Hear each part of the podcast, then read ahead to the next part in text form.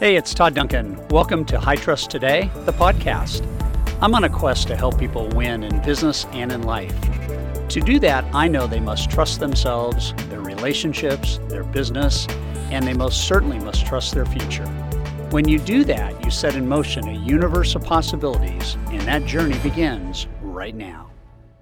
And the principle of deconstruction forces you to take a look at your day and deconstruct it to really find out where is your time going, where is it being allocated, how much money is being made, and then looking at what of those tasks, when you deconstruct, are not the prime selling, income producing tasks that you should be about on a regular basis. So here's the first thing that you need to get your head around. The low producing loan officer is only spending 29% of the day trying to sell, but 24% of that time is horrible in the area of prospecting both buyers and real estate agents.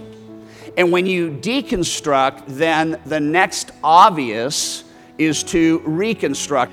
And the idea is that you really do waste a lot of time at work. I want to call people, and I want the people I call to be one to one referrals. The key to lead generation is make calls to people to whom you have been referred.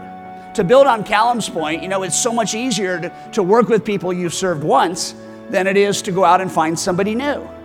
So if I got somebody that loves me, they're going to help me find somebody who loves me, and that, that person's going to help me find somebody that loves me. And when you apply the 80 20 rule to your database, which I'll show you in just a second, it's going to blow your mind.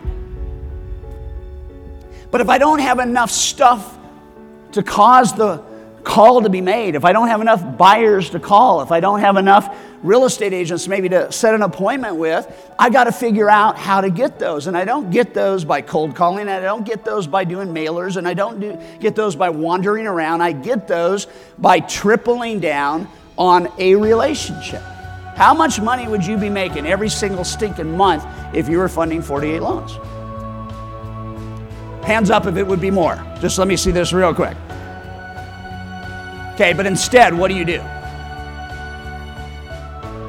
You triple down on stuff that doesn't make money. That's the problem. This may shock you, but the 80 20 rule applies to email. Eight out of every 10 emails are a waste of time. Only two out of every 10 might make you money. That is powerful for you to get your head around. Why, if you could be worth $2,000 an hour, would you spend an hour during the day figuring out which eight emails don't matter? Don't let a call linger with an inactive action plan. So, if you're going to improve sales performance, what does that mean? I don't need more borrowers, I just need more yeses. I don't need more realtors, I just need more yeses.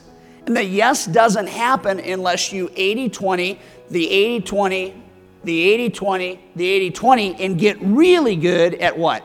The end of the call.